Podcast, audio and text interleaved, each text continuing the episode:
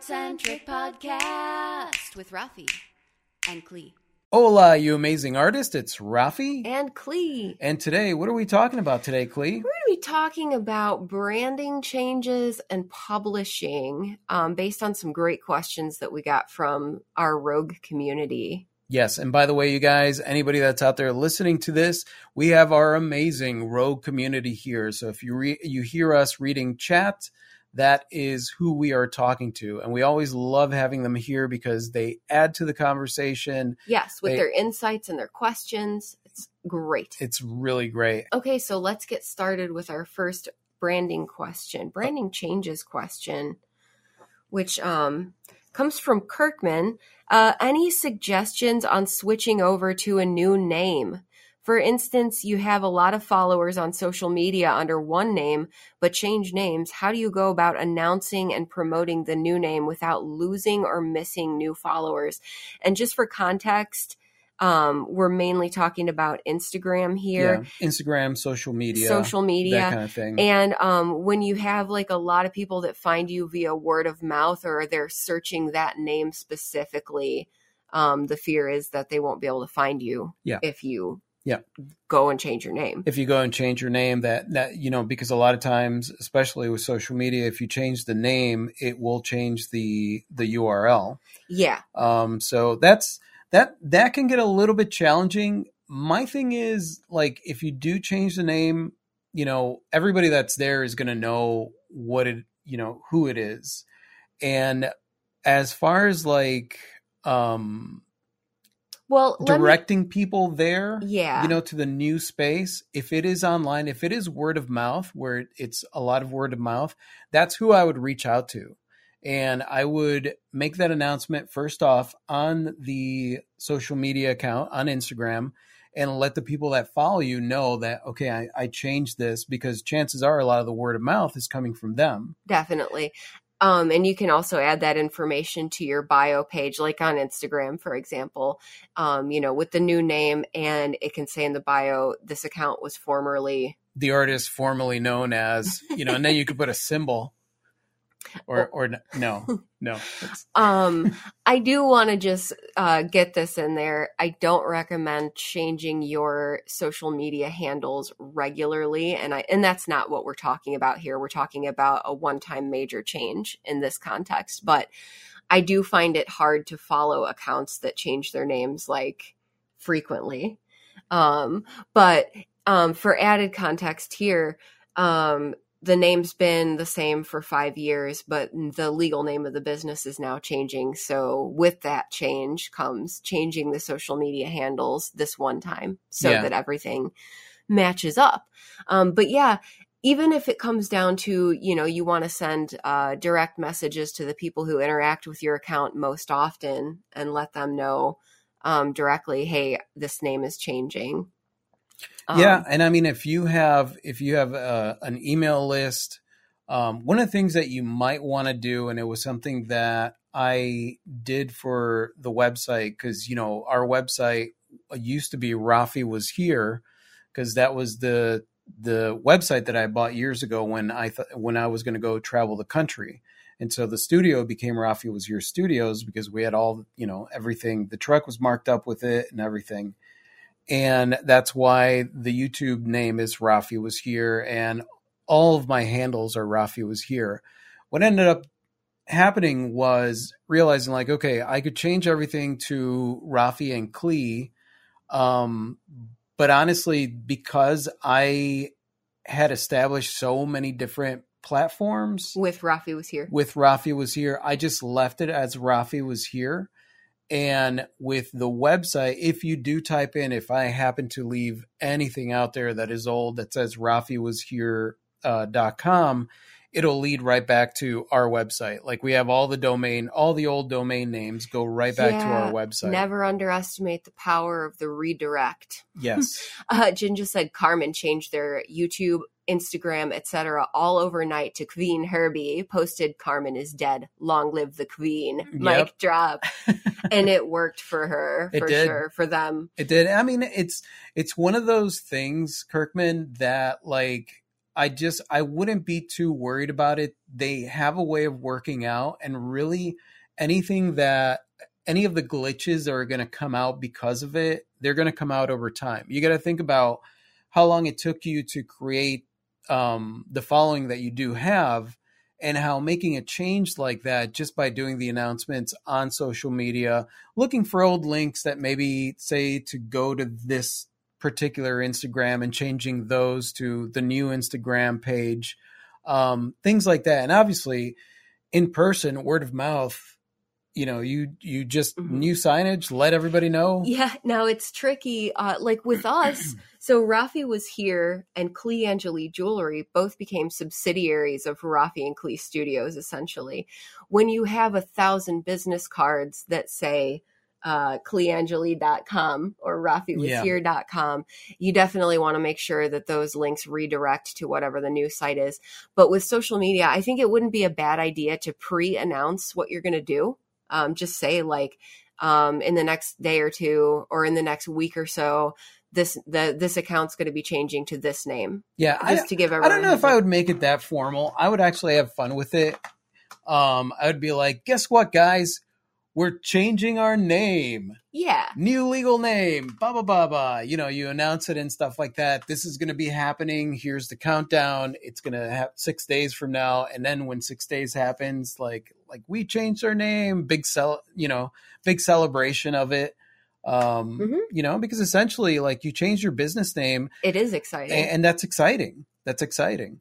So I, you know, and and the more excited you get people about something like that, the more you know it's they're they're going to remember it.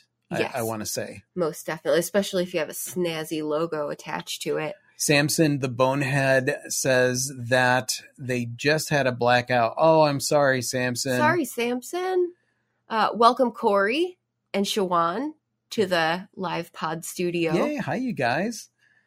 Um, so hopefully that was some helpful insight. Yeah, let us know, Kirkman, if that was helpful or if you have any follow up questions for that. Uh, for that particular question. Most definitely. One of our other rogues had weighed in and said, you know, um, they've changed their Instagram handle um, without dropping any followers. Yeah. Uh, it was a smooth transition and also have followed several accounts that have changed their names. And if they're confused about it, then they just go to the bio page and double check that it's who they think it is. yeah. It usually all yeah, works and, out. And honestly, it does. It really does. That's why, like, I wouldn't be too concerned about it. I would make the announcements and stuff, but like, you know, at the end of the day, you're gonna it's it's gonna surprise you how easily people will find you right? Uh, the, the, if they're looking for you, they're going to find you.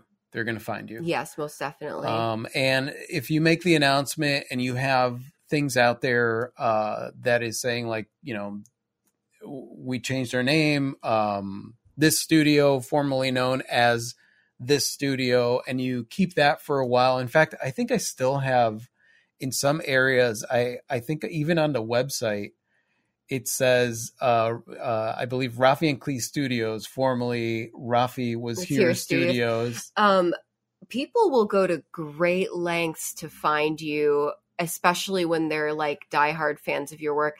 I've had people just in recent times um, that knew me from doing the markets in Florida that like dug up my business card and called my phone yep. to get in touch with me even though now I live quite far away from Florida. Yeah. so they will find you. Yeah, when people are looking for you, they will find you. They will find you. So I wouldn't I wouldn't be too worried about uh, dropping off because it, just they'll find you if they're looking for you. Um, they're the the the not to sound airy fairy, but the universe kind of works in that way. Uh, that that people will find you when they're looking for you. Kirkman said, Thank you. That's been great advice. And I'm more confident now to make that change. Awesome. That is awesome. awesome. Welcome, Jess, to the Live Pod hey, studio. Jess. And thank you for the gift. Yay. Thank you so much. Uh, Clover's here. Hey, I made it. Hi, hi Clover. Clover. Tina said, Build it and they will come. Yes, build it and they will come. That sounds build it and they will come sounds way better than the uh, jumble of words that I just threw into the microphone. They will find you. Okay, so on that same vein, actually, uh, our rogue Tina has a question about YouTube brand accounts Okay. and exactly what it means to switch. And this is for those of you out there that have like a, a, a YouTube account that predates YouTube brand accounts, Yeah. um, which was certainly our case. And um, so, And by the way, you guys, if you are curious about Kirkman Studios, um, and we'll we'll get you started here, Kirkman. Uh, Indigo Wood Crafts. Anybody out there familiar with Indigo Wood Crafts and the beautiful stuff that you can get there uh, is officially going to Kirkman Studios.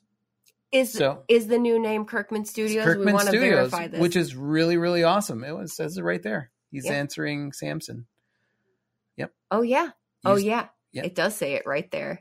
Yeah, For everybody out there listening, it says it right there for us. yes. and Klee just wasn't reading it. so Indigo Woodcrafts is becoming Kirkman Studios, and if you haven't seen uh, the work, you should check it out Oh, you on absolutely the social should media check it out. because it's absolutely amazing. yes. All right, we do we do more than wood. Yes, Yes, indeed. Art. Okay, so Tina That's Wha- why. That's why I do like the change. Indigo Woodcrafts officially going to Kirkman Kirkman, Studios. Studios. Yeah, it does give you more leeway to It- do the thing. and it really is. It really is the reason that with us, uh, it's always been Rafi was here Studios or Rafi and Klee Studios Mhm. or even Klee Angeli or Rafi Perez because we own Rafi Perez Art and Klee Angeli Jewelry, Mhm. but we realized how um, how much of a cage that is, right? Because you're basically announcing yourself as a one medium person, and I think the reason that a lot of us do that is because um, that's what that's what some people recommend. You know, Right. don't don't confuse your audience. Blah blah blah blah blah. But like, really, I think uh, I think a lot of people forget that that people are way more dynamic than that. And I love the fact that we've named our studios the way that we have because it gives us the opportunity to just jump into whatever creative medium we want to. Hi, Jenny. Jenny's here. Welcome, Jenny. Uh, Samson said, "I am going with Wits End Studios." Samson, I love Wits I End love Studios. Wits End Studios. That's a great name. Esther said, I'm just waiting for the inspiration to name my pottery studio, but it will still be as Esther Jones, EstherLJones.com. Yeah. Yeah, so you have many things that you do, but it's all under the umbrella of you. Um, so all your work is essentially like we do, a subsidiary of Esther L. Jones. When we when we start doing yeah, because ours is a subsidiary of subsidiary of Rafi and Klee Studios. Mhm. Yeah, when we do the when when we bring in the kiln and when we start doing pottery, I do want to call that section Dirt Pit Studios. I think Dirt Pit Studios would be an Yeah. excellent name for Yeah. the pottery branch. of- Yep. Esther said exactly. It's all me. it is all you. Nanu said I should go with Murphy Law Studios. Lol. Uh, Tina said, I also thought of joining with my hubby's woodworking, trying to think of a name still. We came up with Out of the Woodwork Studios, but it doesn't really include the art. Yeah. Yeah, I would I like I said, I would I would probably stay away. Like I loved Rafi was here studios or I love that name, which is why I kept it because it's like it's very me. It's like I was here. Mhm. Here's the thing I made. Here's my you know? stuff. Yeah, here's here's my stuff. You like my stuff? Yeah. Lee said, Yeah, mine is Lee S. Jordan Studio. Samson said love dirt pit. Elizabeth said, Pottery. Wee! yep. We see you, Sarah. We Hello, you, welcome Sarah. to You're the studio. invisible. Jenny said, I'm thinking of the painted goose. I like that name. The like painted that goose. That is Yeah. a great name. You know, I think it would be a fun thing to do a podcast one one day about coming up with a name for a studio and just coming How to brainstorm with, yeah, your how studio. to name. brainstorm your studio name because Yeah. we've brainstormed a lot, including our tag name and you know all It's that all it's- that stuff. I know like a lot of artists reach out to us and it's a stressful thing. But for me, it's always been super fun to name a thing, Yeah. to get to name a new thing, which Like- is why When we do the gallery shows or Yeah. we do art shows and stuff like that, coming up with the title or a name um, that that is loose you know, that gives you the gives you the wiggle room, that gives you the wiggle Mhm. room. room yeah. to stretch. I figured Bethy Bear Creations covered anything I wanted to get into, said Elizabeth. Yes, absolutely. Sarah says, "Great. Are you sure I am not a pigment of my imagination?" I see what you did there, Sarah. Nice job. Okay, so what is the next question? Okay, so We started. We are talking about uh, rebranding. rebranding. Okay, so um, when it comes to a brand account, and it's not really rebranding. Here's the thing to understand about YouTube, and particularly with us, right? Because I think that when I made the announcement, um, I remember getting a few comments on the video where I made the announcement of losing all the comments. They were like, "I don't understand why you, you know, I don't understand why. Don't you know about branding?" And I'm like, "No." I don't think you Oh, yeah. understand what I'm talking Well, about. let's definitely establish the difference here. Yes, it's yes. a brand account on YouTube. It it doesn't. It's not about branding. It's just the title of the type of account that you have on YouTube. The fact of the matter is, at this point, if you open an, uh, a YouTube account, if you open up a YouTube channel, it will automatically become a brand account. What that is is it somehow fits within the um, server or whatever it was that allows it to have a lot of the upgrades and updates that have happened over the years on YouTube, And oh, right? just a quick backstory here. So, old school YouTube, right? Your YouTube channel that you automatically got based on your Gmail account was the same as whatever your Gmail account was, Right. And you couldn't And then- and then- deviate from that. and then after after you had a thousand subscribers you could rename it like you Mhm. get you know the more subscribers you get on your channel the more benefits the more boosts you get and things that you could do so that's how we started because we started i started that channel back in like 2009 i think it was or Mhm. 2010 so there were no they weren't called brand accounts. So recently like you know we opened up the adventure channel. We did uh, the adventure channel and we have our music channel. And i started to notice that um, all the videos had automatic captions you know that Um, they had chapters. they yeah. had chapters there were a lot of things that were like popping up on these new videos on Super these thanks. very little accounts you know we have ti you know we have a small subscriber base on our other channels some of them we haven't even uh, with the music channel we haven't even reached a thousand yet so i'm like wait a second why are these these new channels. these new videos and these new channels having all these cool benefits um and that our, the original channel and the original have. channel doesn't. Like i have to like go on there and physically caption all of my videos. So i did some research and i found that the reason was because that video wasn't a brand account. So what i'm guessing is that they made some changes to youtube a while ago. And and the the, the easiest way for me to picture this and i'm not sure if this is entirely correct but this is how it works for me when it comes to like computing computers and computing stuff chances are that they had to move information to a different server or they did some kind of update. And if you were old school uh, YouTube, you needed to make the change at that time. Mhm. I guarantee you that they probably made some little announcement. Most of the old school YouTubers probably changed their account to a brand account, Probably. and we did not. And so, lo and behold, seven years go by, yes. and we I start realizing that we don't have a lot of these benefits and so we ended up having to change that over. And when that happened essentially you're moving your channel from you're still keeping the same uh, address and everything but you were moving your channel from one server to another which i'm guessing is where or server farm or whatever where they're keeping the brand accounts. And because of that I lost every comment that I ever made on the 400 videos that I had posted Yeah. beforehand. The fortunate thing was we didn't lose any content or our channel name or our custom URL or any of our community members. But yeah, we did lose every comment that Rafi had ever made in response to video comments on the channel. Yeah. But was So- it worth it for us? Yeah, it was worth it. I mean, it was worth it because one of the one of the most reoccurring comments that I got on the channel was like, "Rafi, why don't you caption these videos? Why don't you turn on automatic captions? I'm watching this at work." Da, da, you know, like people get upset because I didn't have captions on videos. And the reason was because there were no automatic captions because it wasn't a brand account. Now, if you have opened your YouTube uh, After 2012, after 2012, you're fine. It's automatically a brand account. Um, so it's not something really that you have to worry about unless you've had the channel since. if you're original 2009. GooTube Yeah, or OG, Yeah. says Jinja. exactly. Yeah. Um, if you do have an old school YouTube account and you are noticing that you don't have some of the same features that some of the other channels have, that's likely the culprit.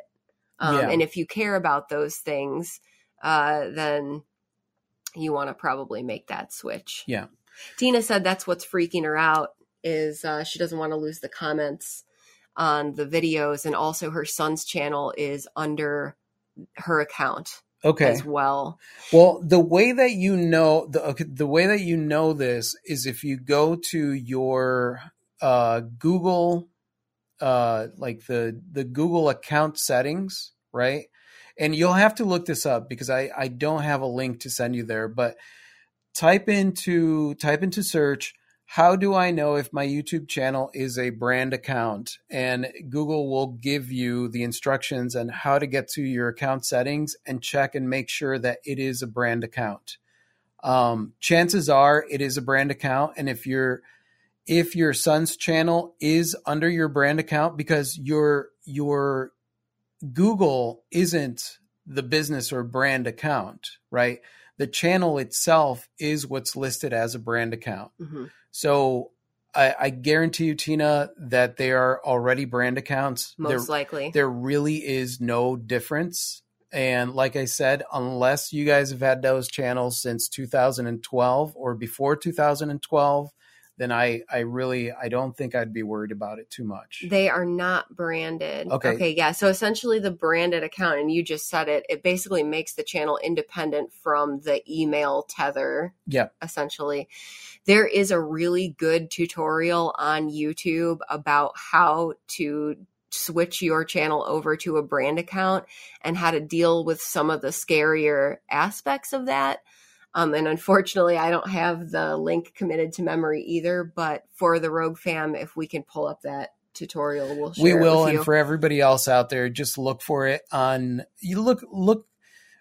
That's how we found the information. Is we went on Google and we were like, well, what is you know? Because I'm looking at it, I was like, what is a brand account? You know, so like you search and you find, and there's maybe really there's like two videos out there on this, and both videos are really good. One of them is slightly better than the other, but yes, uh, you Tina, you will lose the comments. Like yeah. you will keep your uh, account. Now, here's the thing, though, that I'm not sure about. You're saying that your son's YouTube channel is under your thing. When was that YouTube channel opened up? And if you could answer that while we continue talking here about, Yeah, then we can jump back to yeah, it. we could jump back to it. But hopefully some of that was helpful. I will say this. If you're going to if you have to do it and switch your OG YouTube channel to a brand account, watch a tutorial. Yeah. Because the process was intimidating. It was worth it, but it would have been a lot scarier without some of the knowledge that we gained from said tutorial going in. Um, so definitely do your research before you make that switch. Um, and yeah, then once we get that info from Tina, we can follow up on that. Yep. All right. Hi, Jen. Welcome. I'm the real G, said Tina. okay, so our, I think Chantel is here. Hi, Chantel. Hi, Chantal. Uh, our next question is from Amanda, uh, throwing a question out there. What do you think about Amazon and KDP, which is Kindle Direct Publishing? How exactly did you publish your books? Do you feel that publishing is another viable income stream for an artist? Thanks a bunch, your badass friend. Oh, that's awesome. Oh, well, thank you. You are a badass friend. It's true. Uh, so, Amanda, yes, KDP. Actually, KDP is what I use to publish the books, Mhm. right? So, KDP is uh, connected to Amazon, right? So that's where that's why my books are on Amazon Books. Um, uh, K, uh, what is it? KDX. Uh, AC, uh, ACX. yeah. ACX is connected to Amazon as well, but that is the Audible side. So ACX is what I use for the audiobook. So that way it comes out on Audible. Um, I highly recommend, in any way, shape, or form, any kind of whether you want to write a fiction book, a nonfiction book, you want to do a children's a book. children's book, an illustrations book, books about art. I absolutely recommend that because that is a passive income. You want to make sure that the whatever it is that you produce is good, right? So uh, if it, it, a story, something that you're proud of, the same way that when you're creating the the artwork, but it is definitely something that I would recommend doing. Now, KDP is one way of doing it, and and as far as like getting books out there, like in bookstores, what I recommend is do the KDP right, so that you can have it on Amazon Books but don't do uh, when if you ever do this you'll see that there's a thing there for global distribution. I don't recommend doing global distribution through uh, kdp through amazon. Yeah, I think they call it expanded distribution. yeah they call it expanded distribution. What i do recommend is that then you sign up for IngramSpark hmm and you distribute the same books. Now you're you're going to have to make sure that you have your own um, isbn and you're going to want to make sure that you copyright your books right? So like and copywriting the books is like what was it like $20 per book? It was pretty, uh, pretty Yeah, inexpensive it's and and and it then your book is at the library of congress which is awesome. And but then getting get, the isbns run a little bit more ridiculously expensive um but they're not they're not completely out of Yeah, so just a quick like so if you own your own ISBN, um it is more expensive than letting KDP assign you an ISBN, but what that means is that you can take your book anywhere and distribute your book. You're not um t- tethered only to Amazon. Right, right. So that means that your book will get in bookstores and yeah, because the thing when you have your own ISBN, the book is yours. You own the rights. You are the publisher of the book. If you go through like, um, for example, if you go through Lulu Press or a lot of these places that will charge you money, hmm what they'll do is they'll become your publisher, right? So our publisher for our books is Rafi and Klee Studios, Mhm. right? So which is awesome to me because I'm like, that's great. We are an we are we are an art studio, a jewelry studio. We are a book publisher. We are a music publisher as Mhm. well because that's how we distribute the music under Rafi and Klee Studios. Samson and Lee are saying get your ISBNs in bulk. Yes. It's cheaper. Yes, Yes. it is a lot cheaper. We bought 10 ISBNs.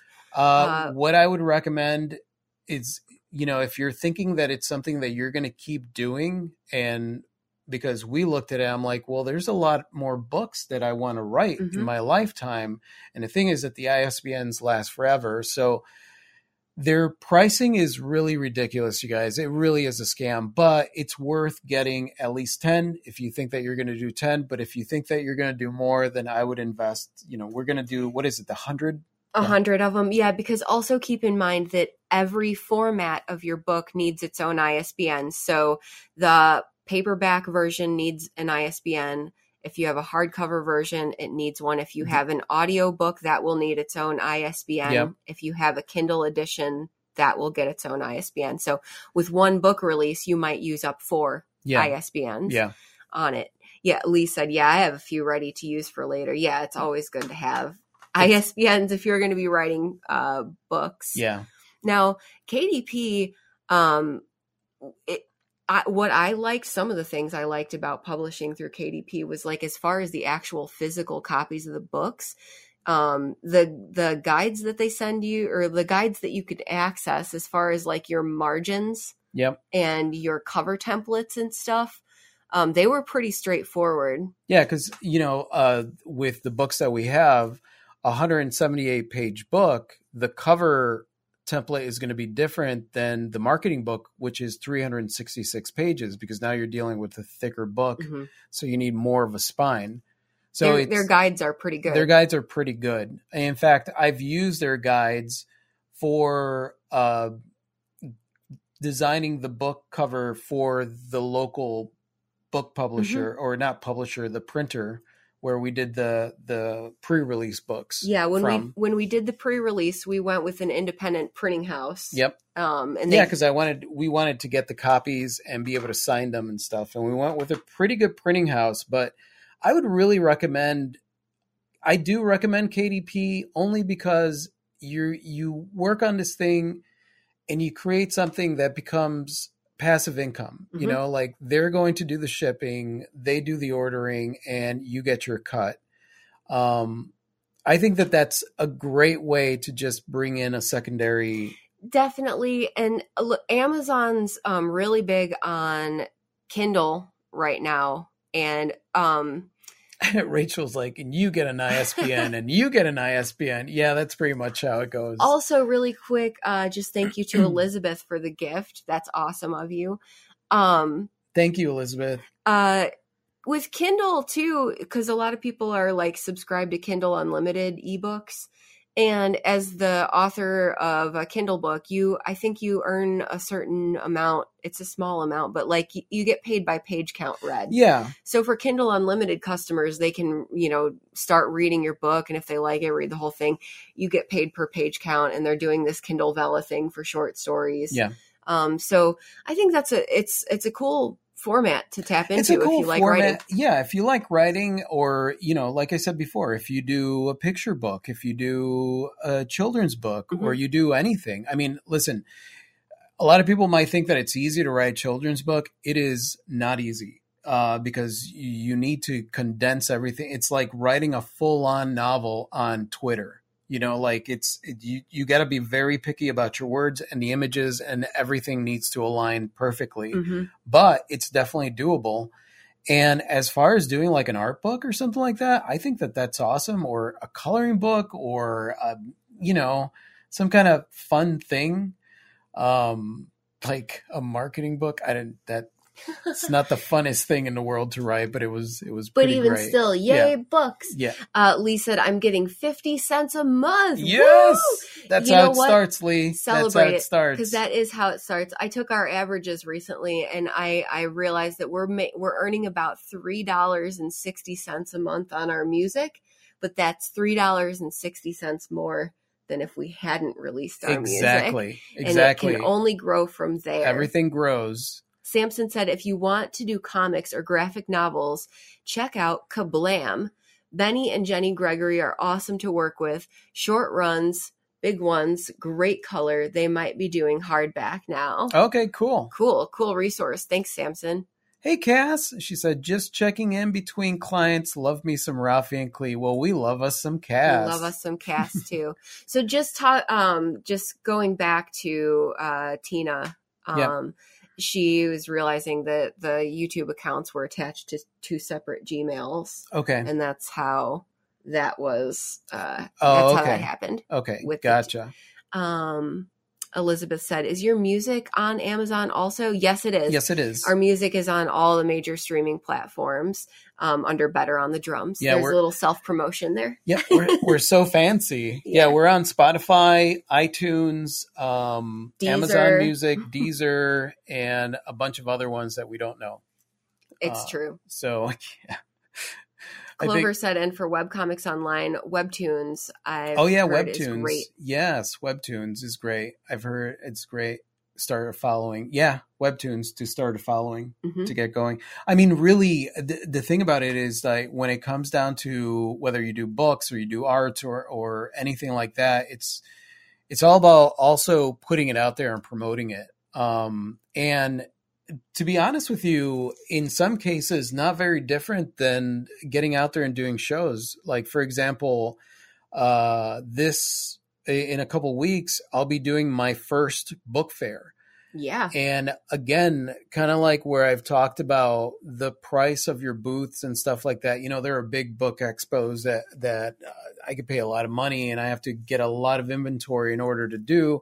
Or I do a book fair at our local library where they invite local artists to come out, and I'm paying only twenty dollars to talk to people about my book and possibly sell some books and you know Definitely, and network with other authors from the region. exactly exactly so it's a great way to just get your stuff out there and another thing too is you know to call some of the local like the small bookshops and do some you know schedule some book signings or um in my case uh at our gallery show we set up our book. so like if you're doing a festival or you're doing a some kind of market or something like that you could have your artwork and you could have your books for sale If you have a website with your art, you can have the books available on your website and just, you know, like link them to the Amazon store, but have them displayed on the website. And I was recently reading an article about whether you should separate your books from your other art.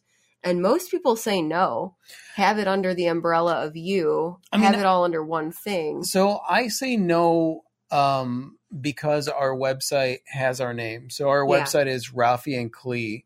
So if, but also it would have to be something that is your name or produced by your studio because you do want to give yourself the freedom. I think a lot of people will create a website like for example, if I were to create a website and it was just the the rogue artist you know for Yes. the books, that means that now I would be locked in to only creating rogue artist books Right. when that's one series of many that I could do Right. um, in the future i want to do uh, you know like i do want to challenge myself to illustrate and write a children's book. Mhm. so those you if you are going to do a website or something like that then it should be your your author name.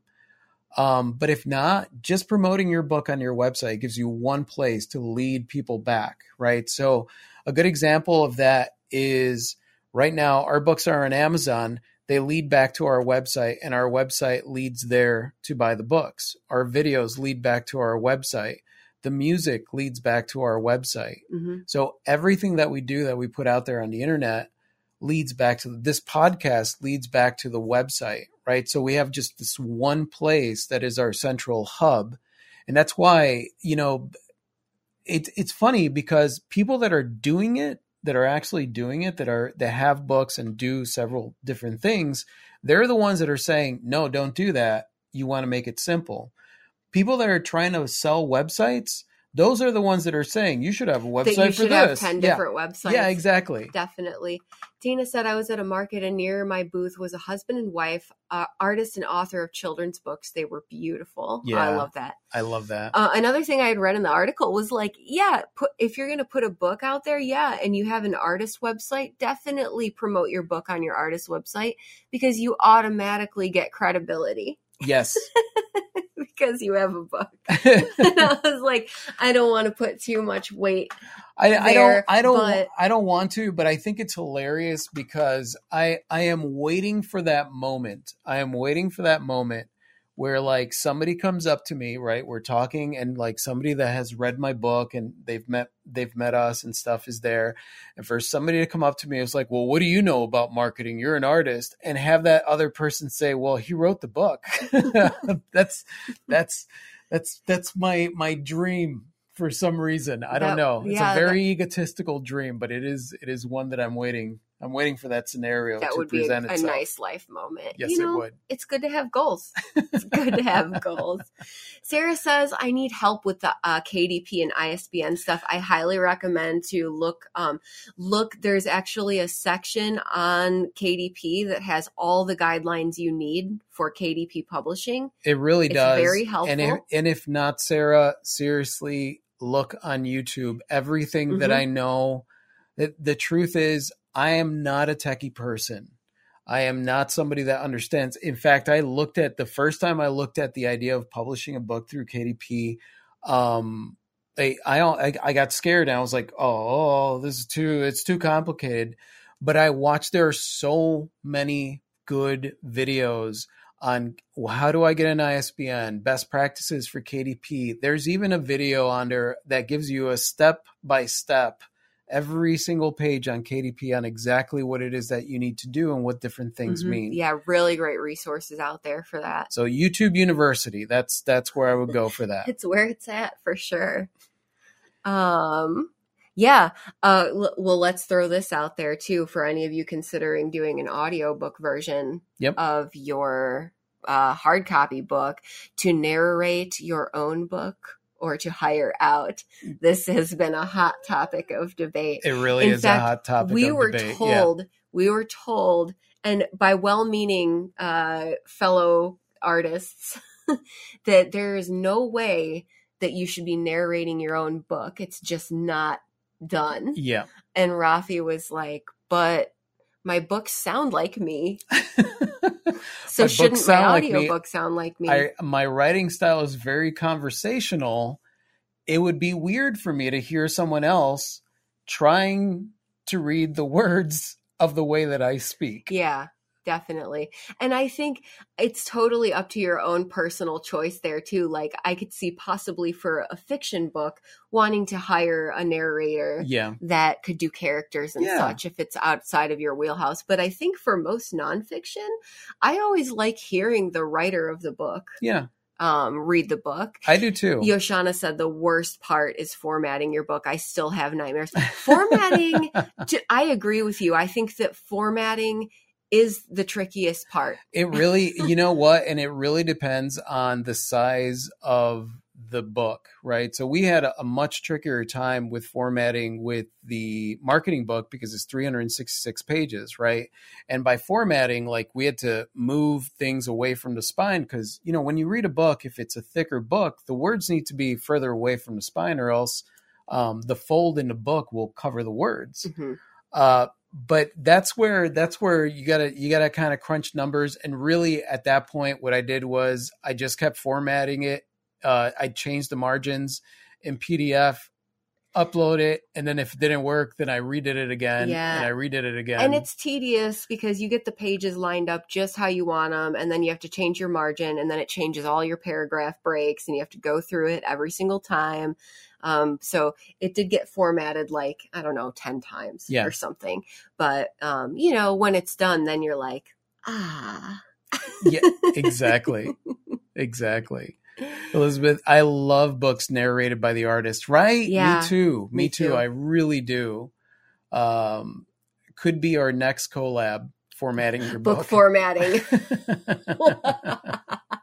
change the margins book formatting. i like i like change the margins as our next collab Uh-huh. oh, that is a good collab that is a good one that is a really good one when you whenever you change your margins everything moves around and you have to like reset yourself Yeah, yeah. holy crap That sarah be- that's that's brilliant It's deep.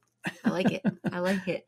Okay, another hotly debated topic before we um, conclude the book publishing section of this podcast: Mhm. to pen name or not to pen name. uh you know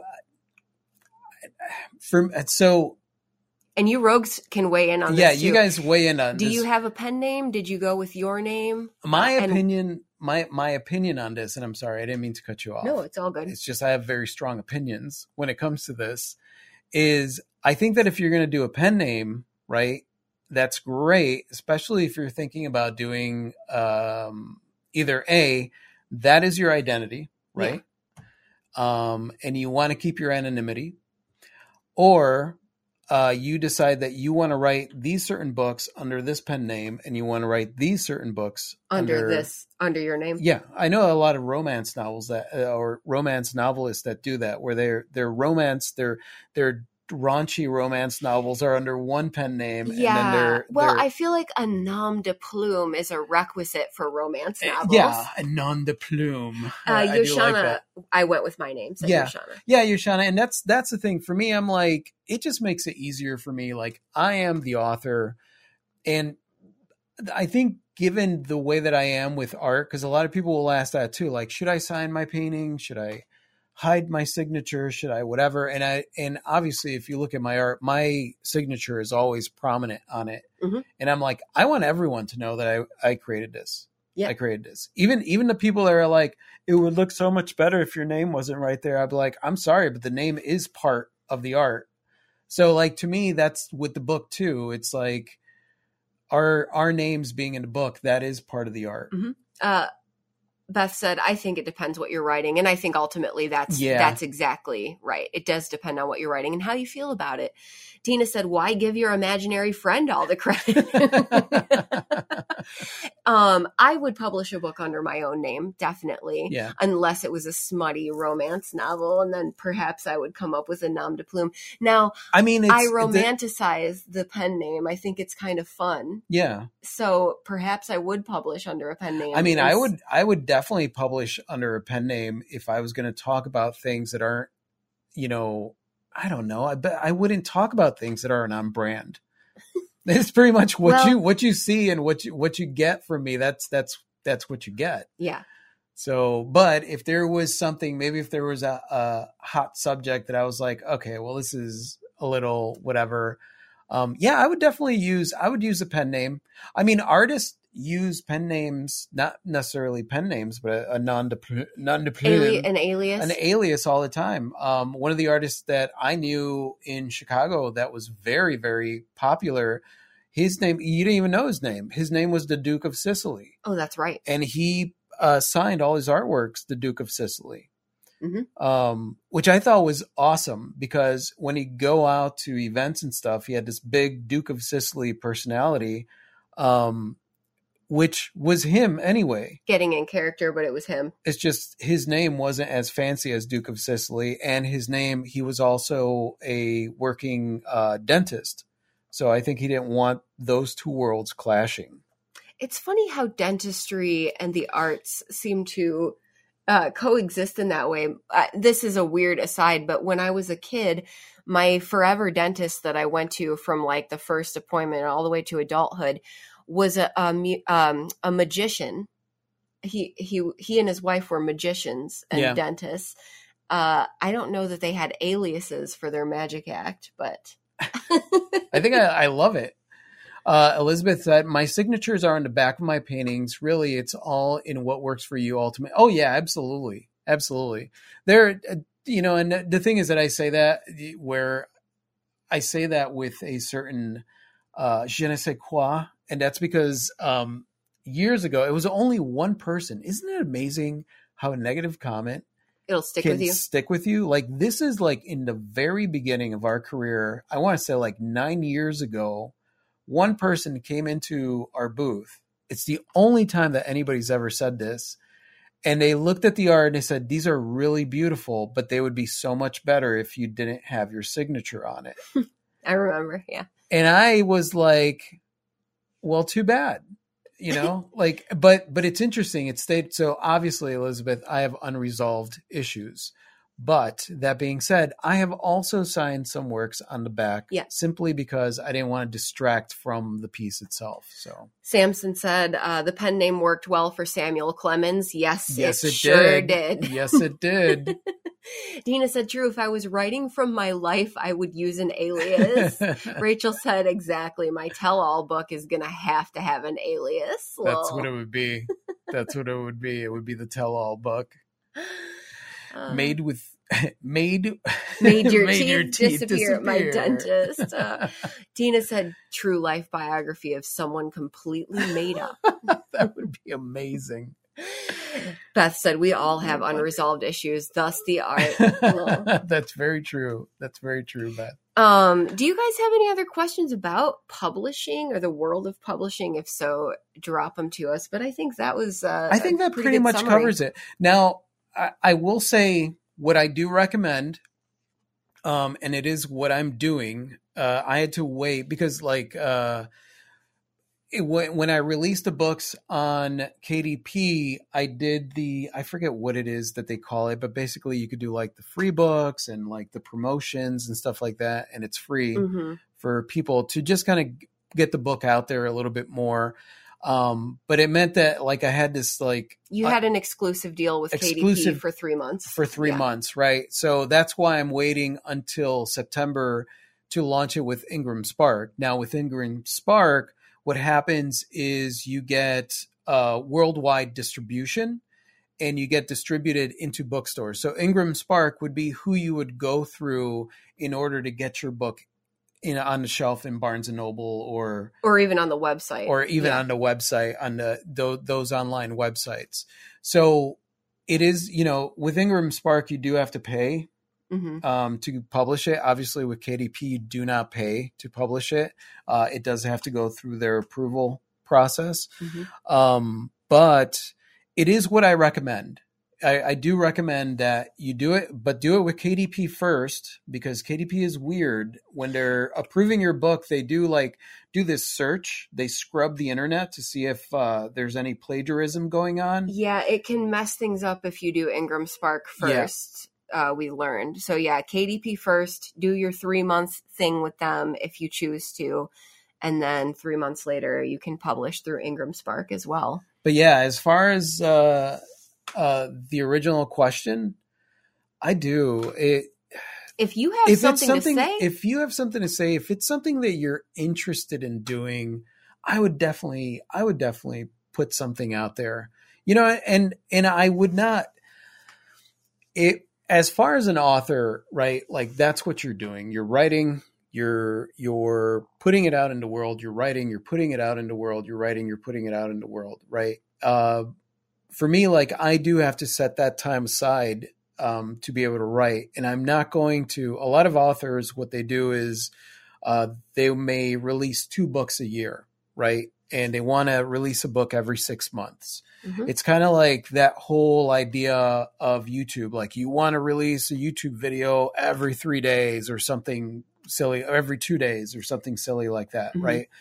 And what that is is is just it's constantly something new and it attracts new people, and then you're able to promote this book and that book.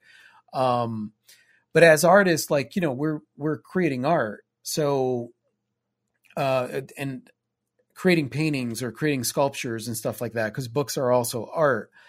But it would be something that I would I would give myself a more long term goal on, like you know if you're going to illustrate a, a kid's book and you're going to write the story and stuff like that and it's but i but i would definitely recommend thinking about that at least giving yourself the option to be able to think about that because it, it is it is a passive stream of income that really has no limit to the potential of what yeah, what it can do start the process. I think is like yeah if that- you if you're interested if it's something where you're like nope not interested Yeah. definitely don't.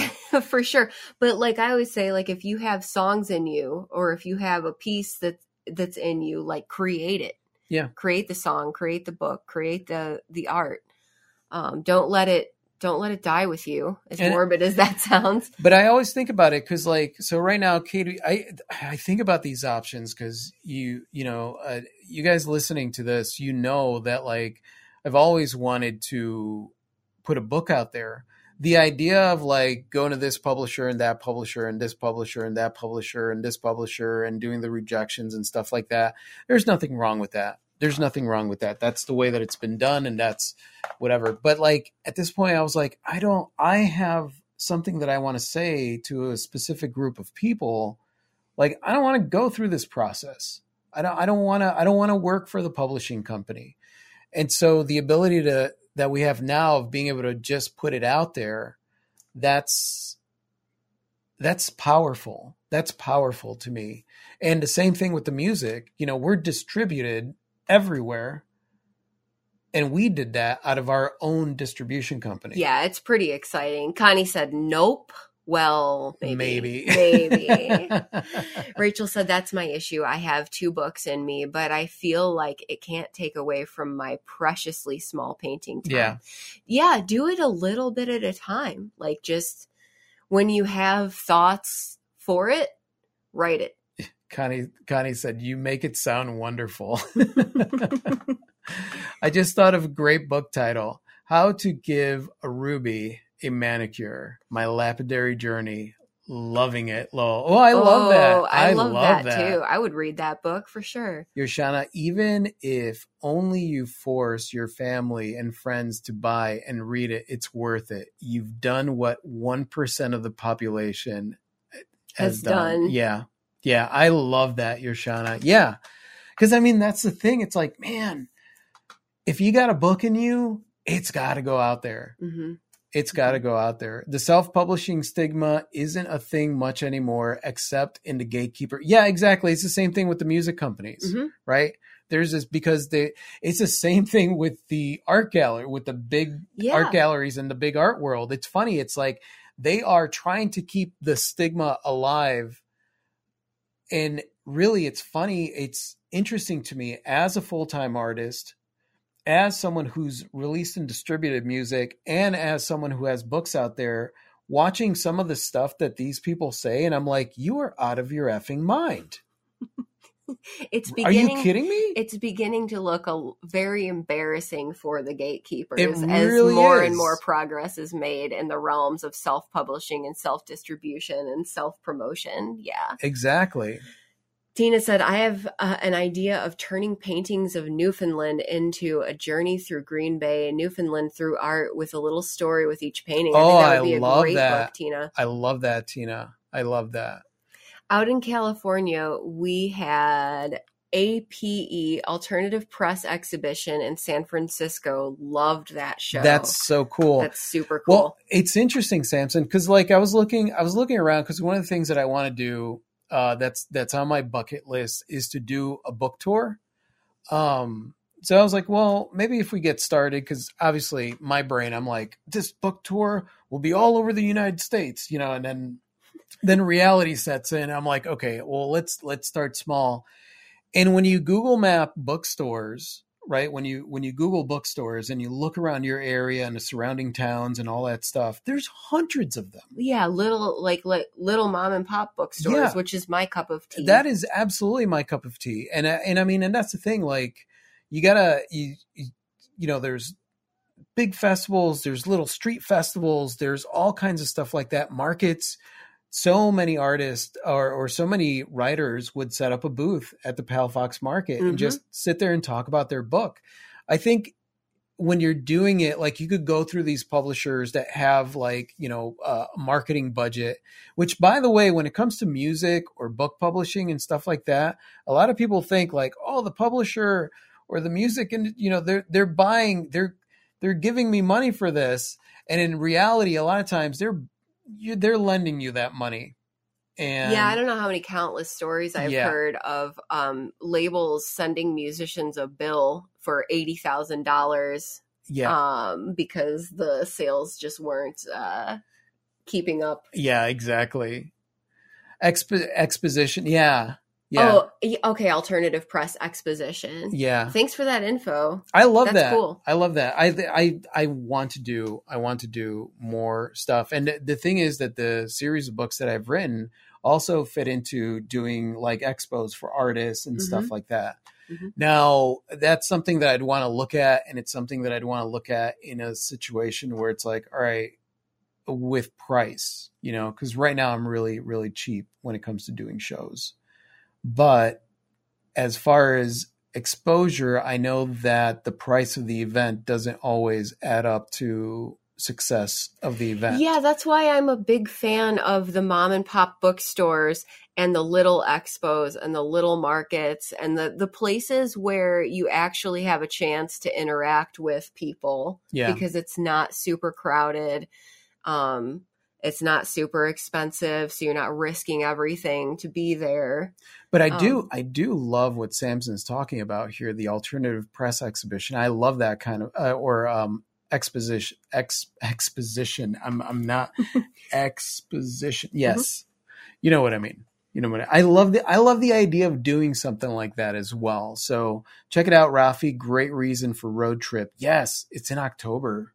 Oh, hey, October is a nice time to travel. Yes. Definitely not this year, but maybe for next year or Yep. the following year. Tina Yeah. said, My dad's cousin wrote a book, and we see his book in all the local stores, even hardware stores. Lol. I love that. That's great. I love that. All right. Well, I think I think we have um, answered the questions Yeah, from hopefully, everyone. Hopefully, there was some good info in there for you guys. I know I, for one, enjoyed this conversation as I always do. Uh, Samson said hundreds of authors and artists. Ooh, I love that. Could I love fun. that. Could yeah, that could be a lot of fun.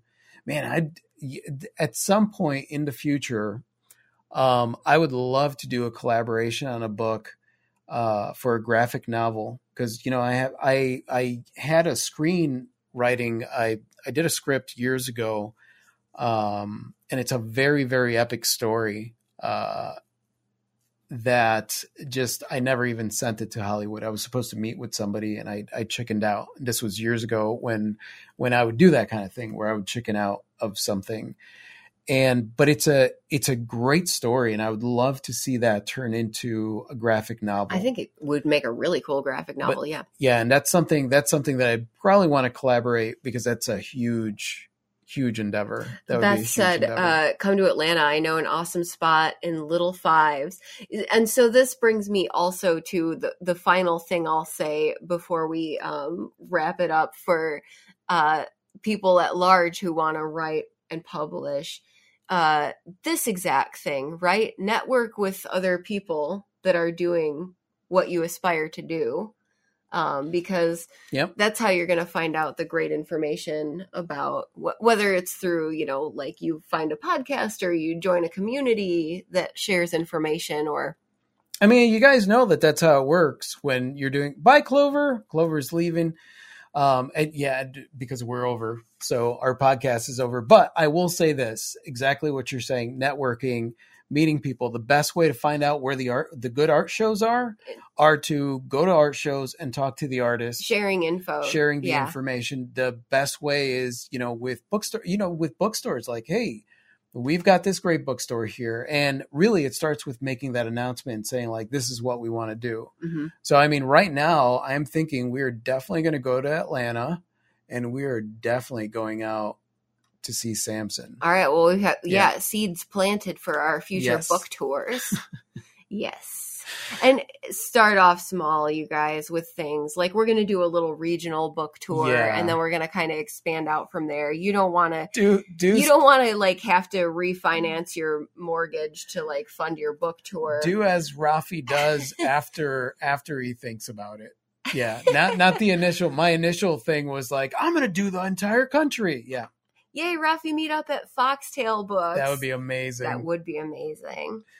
So okay, well, um, hopefully that answered your questions, guys, um, about Rebranding and rebranding, publishing. publishing books and stuff like that. I think it's hilarious because like this is uh you know this is a creative podcast and there are so many similarities between this whole thing you know with KDP and IngramSpark being able to put your writings out Mhm. there that's powerful um to be able to do little book fairs uh as far as like the internet is concerned and like different formats, social media, all that stuff to be able to promote your art and put yourself out there in that way. And I think it all really, it all ties in together as a powerful creative and just coming up with out of the box ways to show what you do and using using the tools that are available that make that easy for you. And I, I do think KDP